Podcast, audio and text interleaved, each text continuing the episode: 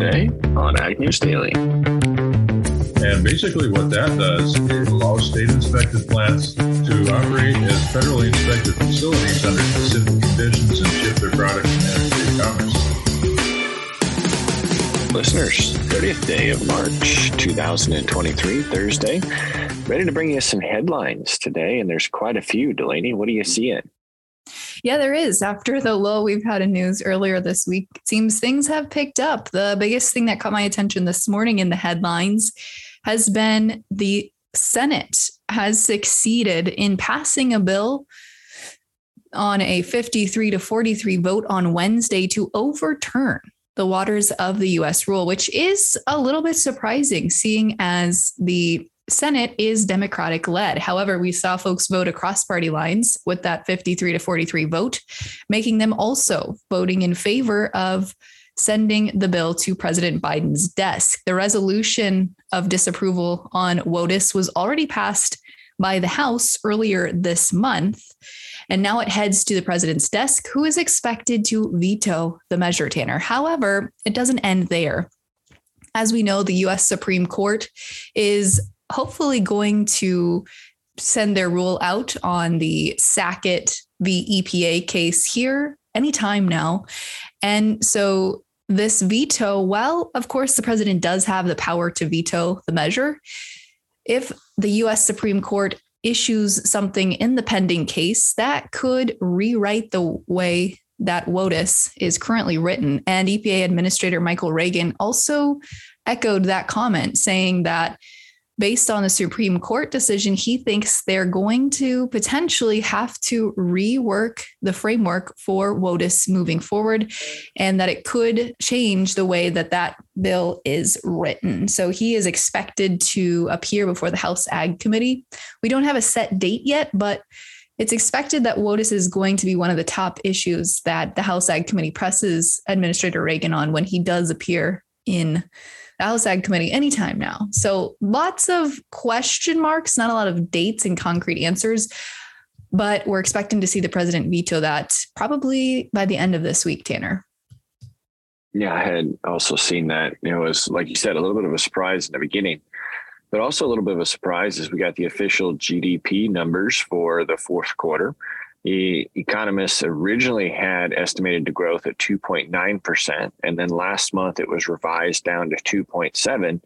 But the official number has come in at 2.6% growth for the broad measure of economic activity for the final three months of 2022. And of course, this is the official report coming out of the Commerce Department's third and final reading for the fourth quarter. So that was one of the headlines I had caught attention to. The other one is a train derailment this morning in Raymond, Minnesota. The train was hauling ethanol and derailed around 1 a.m. this morning, ignited several rail cars, and forced nearby residents to evacuate. Preliminary information is stating that 14 of the train's 40 cars were carrying hazardous material, including ethanol, and that's what led to the fire. The U.S. Transportation Secretary Pete uh, Buttigieg told CNN this morning the train was carrying mixed freight of ethanol, corn syrup, and other corn byproducts, according to the director of public affairs for BNSF Railway. Of course, we all know that ethanol is highly flammable, and that's what led to the fire itself. Exposure to those fumes can lead to coughing, dizziness, and feeling of blurry eyes, drowsiness, and unconsciousness. So, of course, they're being extra safe around that area. But the good news is, Delaney, there's not super amounts of concern for the cleanup as the product there is corn based. So we'll continue to keep an eye on that to see if there's further restrictions on that front. Well, Tanner, a an avian influenza bird flu case has been reported in a human. Chile detected their first case of bird flu on Wednesday, according to the country's health ministry. The case was detected in a 53 year old man who presented severe influenza symptoms, according to a statement issued by the ministry. They said the patient is in stable condition, but Chile has reported cases of H5N1 bird flu since late last year. However, this is the first time it is now transferred to a human case. And I don't believe that we've reported really on too many other human cases around the world. So this might be one of the first global cases as well. Yeah, that's. Uh, I don't think I've heard a headline like that for quite some time. Got one more quick hit here on ethanol. Our production last week got back above a million barrels per day. The biofuel increased to an average of 1.003 million barrels. That's up from 997 the week before. Ethanol stockpiles are in the seven days ended March 24th, dropped to 25.527, down from 26.18. So you're seeing demand pick back up for ethanol. But then we look at the profit tracker for livestock. Slaughter numbers are down across the board, both for beef and for pork. Cash cattle prices moved just 50 cents higher, and feed yard margins were estimated at $195 per head. However, packer margins declined 23 bucks to an average of $34 a head, and wholesale price beef, wholesale beef prices, tongue twister there, Delaney, dropped $3 per hundredweight. So, uh, cattle side of things saw pretty much neutral across the board with a little bit of gain uh, for the producer there. But what we're seeing go up significantly is the projected break even for cattle placed on feed during last week. And that rose $5 per hundredweight. So the cost of feeding an animal is nearly 18% higher than previously reported. Farrow to finish hog producers saw losses of $11 per head last week, about $3 more than the previous week. Pork producers also saw profits of $80 a head this time last year. So, not good news there on the pork front. Pork packers also found losses last week, $5 a head, about $7 lower than the previous week, which is not great news there. However, better than their time this time last year of a $20 per head loss. So, we'll keep an eye on those numbers to keep our listeners updated. Well, an update to the story here on Cargill pulling out of Russian grain exports or wheat exports, I should say specifically, was issued, of course, on Wednesday. And following that move, we will see Cargill officially step out of the Russian market starting in July. However, one question mark remains, Tanner, which is that Cargill owns a stake in the grain terminal in the Black Sea port of Novorossiysk and it didn't specify if it was going to be selling that stake. But now we've seen an additional company follow suit. Viterra, which is a global grain trader located in Europe, also shared that they would be exiting grain trade for Russia. This company, Viterra, is planning to stop. We don't have a specific date yet. It sounds like they're also maybe anticipating a July 1 date around the same time as Cargill. Viterra has chosen not to comment on this, but they are also a very large grain exporter for Russia. They are part owned by a Swiss based mining company called Glencore, who I'm sure was a household name for many of us. But sounds like a lot of other companies might be following suit here, Tanner, as far as stepping out of the Russian market, which for Russian grain exporters or local domestic companies is helpful for them. But I imagine in the long run, it's not going to be very helpful for Russia to get grain out of the country if we start to see other large players following suit. No, that's uh, certainly going to put a lot of restrictions on their overall economic status, especially on the agriculture side. There are, however, six farmers in southeastern Missouri that are going to be in potentially hot water with Bayer Crop Science. They have now been alleged of subsequently planting soybean seed that contained the company's Roundup Ready 2 Xtend technology without purchasing it. So this would be seed that was harvested and cleaned without the uh, observation of the patent in place. Bayer also alleges that four of those six growers also illegally applied dicamba formulations not approved for over the top use on Xtend soybeans and did so after the June 30th cutoff date. So we will continue to watch this. These complaints were filed last January with the U.S. District Court for the Eastern District of Missouri in St. Louis.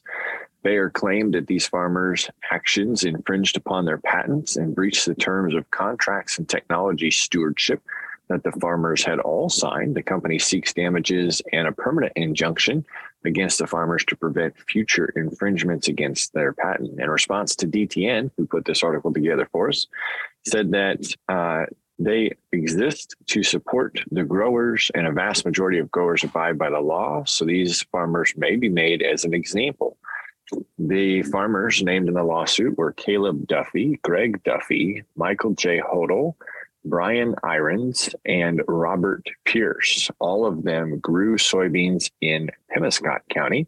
And all of this started Delaney with complaints from neighbors about the unapproved use of dicamba. So obviously, we will continue to keep an eye on this to find out what type of repercussions or just purely the result of the case may bring. But this is all tied back to EPA restrictions that were started in 2020 based for when and how dicamba products can be used. So we'll keep an eye on that one. Yeah, I was wondering how they found out that they were still using dicamba products, but it sounds like the neighbors tattled on them to some extent. That's correct. And then there was more in the article that after the initial investigation began, each farmer had an opportunity to respond to the allegations of not using dicamba properly. And during that period is when it was revealed that they were uh, spraying it on those genetic type soybeans in which Bayer had no record of them purchasing those. So if you didn't buy them within the system, how did you get a hold of them? So that's uh, mm. the hmm. basis of where that all came from. Well, I think I have just one final quick headline here to report on, and that is continued relations between the Chinese government and the Brazilian government. As uh, we know, Brazilian beef exports are allowed back into Brazil after a case of mad cow disease was reported. And Brazil and China have continued to try to rebuild relationships as President Lula stepped into office. However, uh, the Chinese government and the Brazilian government are very disappointed because President Lula was supposed to be heading to China, but was recently diagnosed with a case of pneumonia and had to cancel his trip, which left a lot of folks frustrated. A lot of lobbyists were hoping that his presence in Beijing this week would help to persuade Beijing to issue more export licenses for Brazilian companies, according to two sources who spoke on this issue. He does have plans to potentially try and reschedule his trip to April 11th, but Tanner, does seem like we're seeing a lot of allies and uh, partnerships come together here. And the US is not obviously a part of this one, but an interesting dynamic that this creates nonetheless. Yeah, no kidding.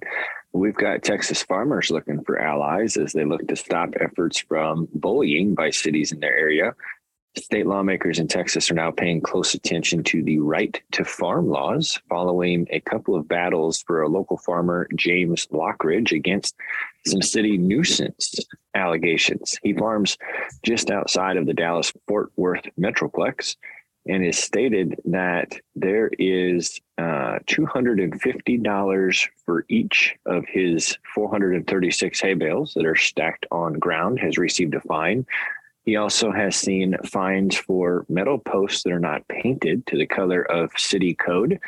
And the city has threatened to fine him every day until those posts are painted. So he continues to talk with legislatures, explaining that more than 640 acres of ag ground is lost every day to development in the state of Texas. Other Texas institutions are stating that could be upwards of a thousand acres per day.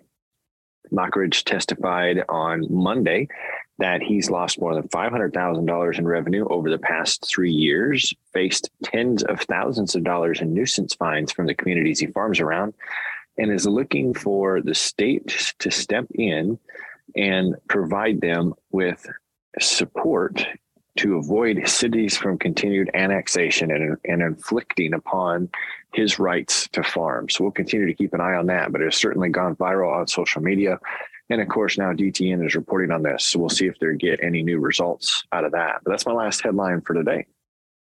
All right. Well, let's hop into the commodity markets then, Tanner, as we head into the opening session here on this Thursday morning.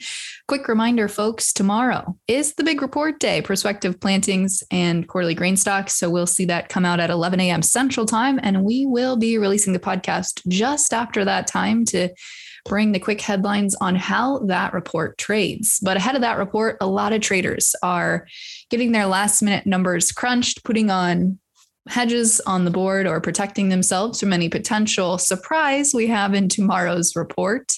And we're also still seeing the wheat market in particular trade really heavily on the news that multiple companies are now pulling out of the export market in Russia. This is forcing buyers to step out of the marketplace and follow suit of others. And so that certainly is adding some positivity here to the wheat markets. But as we head into the opening session here, May corn is up two and three quarters cents at 653.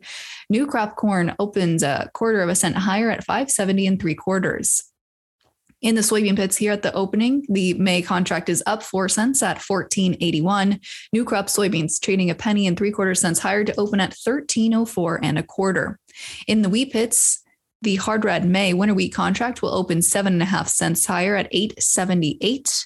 And livestock here on this Thursday morning will open at $1.6582 in the April live cattle contract a buck 98.20 in the April feeder cattle contract and opening at 76.77 in April lean hogs. Tanner, without further ado, uh, who are we talking to for today's interview? Well, today, Delaney Jennifer had a conversation with the South Dakota Farm Bureau. So let's listen into how that went.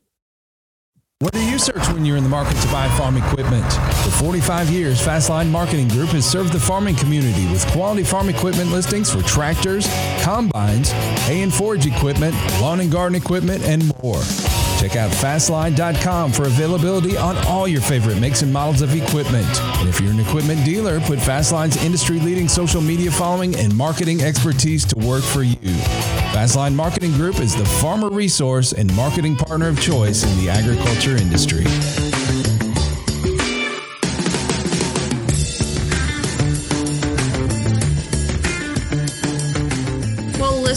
As we know, our Congress has been very busy in the current session.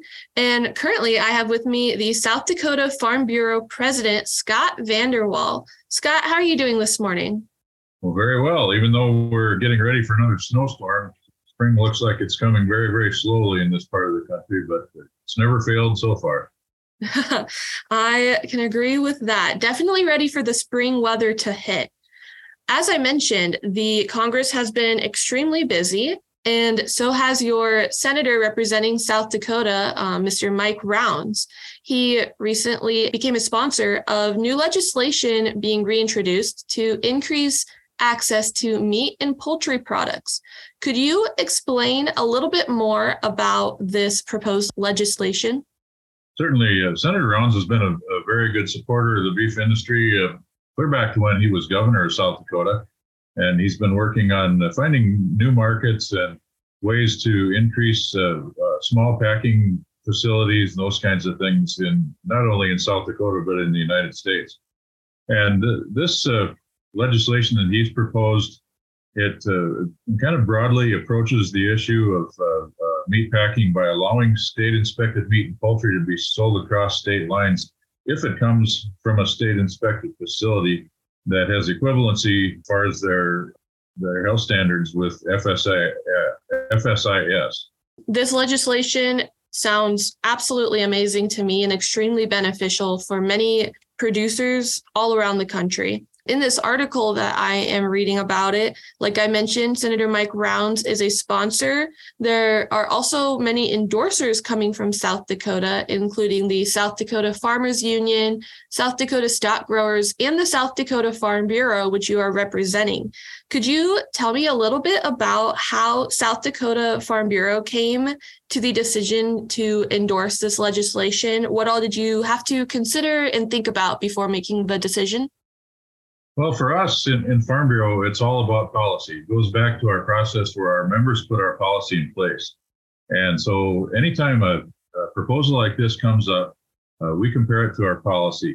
And um, that's a, a, a, thing where if it's very clear, we, we just support it right away. If it's not real clear, then our board of directors will take a look at it. But basically, um, we have policy that already says that we favor allowing state inspected meat to be sold across state lines. It doesn't say really how you get there. And so that allows us some flexibility. Um, it, we also have policy that says legislation that would encourage the development, operation, and sustainability of new and existing meat processing plants. is in there. So this uh, Senator Rounds bill fits that, and it also fits our uh, American Farm Bureau policy, which is the national level, of course. And so the American Farm Bureau can support that as well. Um, there are some different proposals out there, uh, but we keep the end uh, goal in mind, which is to be able to to make meat that's uh, slaughtered and processed at a state inspected plant available for sale across interstate lines. Absolutely. That all sounds like it relates back to the things that South Dakota Farm Bureau and the AFBF represent very well. And as we were talking a little bit before this interview, um, this is reintroduced legislation with a little bit of changes added to it.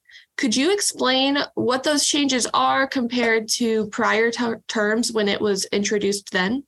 Yeah, there was a bill in, uh, 2020 that uh, Representative Johnson proposed called the Direct Act that would allow for state inspected meat to be sold across state lines through e commerce and that's a little bit of a difference as far as how you get there, but the, basically make, uh, meets the same goal. Uh, it, it, would give producers and processors more options to market directly to consumers, and so those are the differences there. It definitely seems like legislation that has evolved over the past few years to be able to get to where it is now. So hopefully those that are sponsoring it and endorsing it can help make that impact within Congress right now to get it pushed through.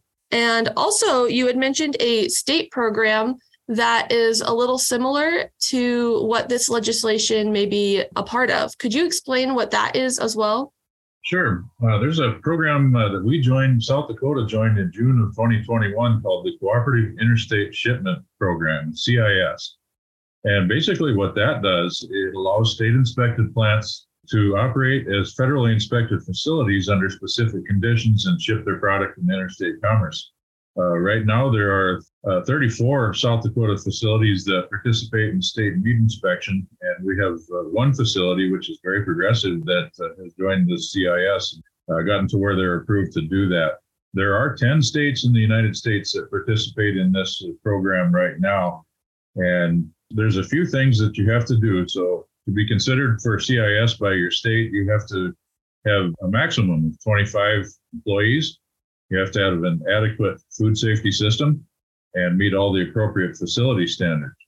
So that's a that's an opportunity that some states got together and took uh, because at that time, at least, we did not have uh, ways federally to ship meat across state lines uh, legally for sale that sounds like a great program for many states to get together and take that opportunity into their own hands to be able to offer more for residents of their own states. And looking towards the future, I'm sure that Parts of this bill could be considered within the upcoming Farm Bill and many other things that South Dakota Farm Bureau is pushing for right now as well, in coordination with AFBF or other state farm bureaus. Is there anything there that you think could really help with this or just help with producers in the meat industry looking forward? Yeah, this uh, kind of joins a nationwide effort it kind of started back during the pandemic when uh, we had processing issues, we had supply and, and transportation issues.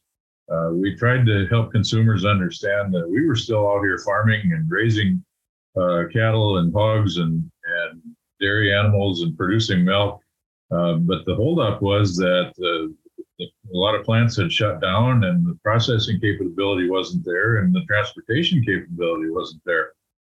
And so there started to be more of a focus on local processing plants. We've had uh, lots of local uh, locker plants over the years, and, and a lot of them have uh, gone out of business because it's it's a it's a tough business and it's a lot of work. And people don't generally uh, aspire to make that their, their career goal.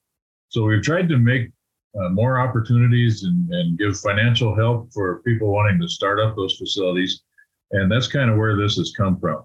And in South Dakota, for instance, uh, we've got some of the best feeder cattle in the country in this upper Midwest area and the surrounding states. And uh, we've got some of the least expensive feed in the country. And typically, a lot of those feeder cattle have gone out of state for both the feeding and processing. And we started talking a few years ago that, you know, we should be adding value to these cattle here, not only feeding them, but processing them. And we do have uh, at least one fairly large processing plant now. And we're putting more focus on these local plants and, and plants that are processing just a handful of cattle, less than a less than a trailer load or a pot load a day. And it's a good thing. It, it doesn't it doesn't really affect the overall supply of cattle or the nationwide market, but it helps those people that it's serving in a local area. And it also gives consumers an opportunity to buy direct from these plants rather than uh, going through the big packers, which we still need. We, we obviously need the big packers as well, uh, but but it helps to have uh, lots of different choices. Amazing. Yes, like you mentioned, this is all great things. Everything you mentioned is beneficial in one way or another for everybody within the meat and agriculture industry. And aside from focusing just on the meat and poultry products and processors, what else has South Dakota Farm Bureau been up to, Scott? Well, we've uh, been very instrumental and, and involved in things that are going on in the state legislature. We had a bill that we supported and the governor signed just recently to protect ag operations from nuisance lawsuits.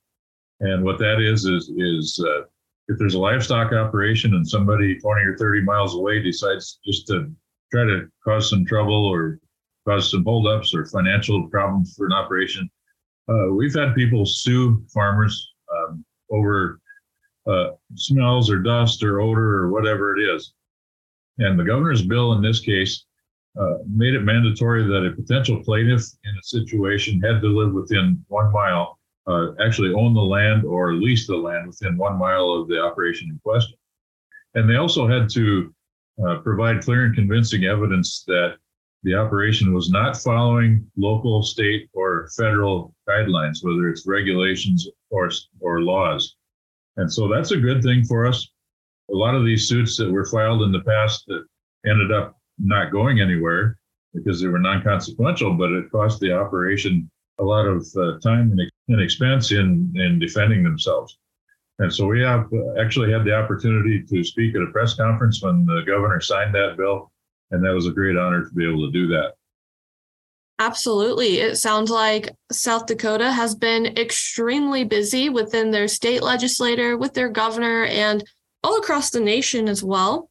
Just one final question. If listeners would like to learn a little bit more about things that South Dakota Farm Bureau has been up to, where can they go to learn about that? Well, the easiest way is to go to sdfarms.info, and that'll take you to our website. And there's lots of information on there on what's going on. Uh, folks can also get to our policy book and find out uh, what Farm Bureau policy is. And we're certainly uh, glad to talk to people if they want to call the state office and talk about policy. Our uh, our folks in the office would probably give give them my phone number, and uh, any anybody that's interested in agriculture and keeping our our agriculture industry uh, very viable and vibrant, so we make sure that we continue to, to retain the ability to feed ourselves in this country. Uh, that's very important. Absolutely. Well, thank you so much for joining us today, Scott. You're very welcome, and thank you.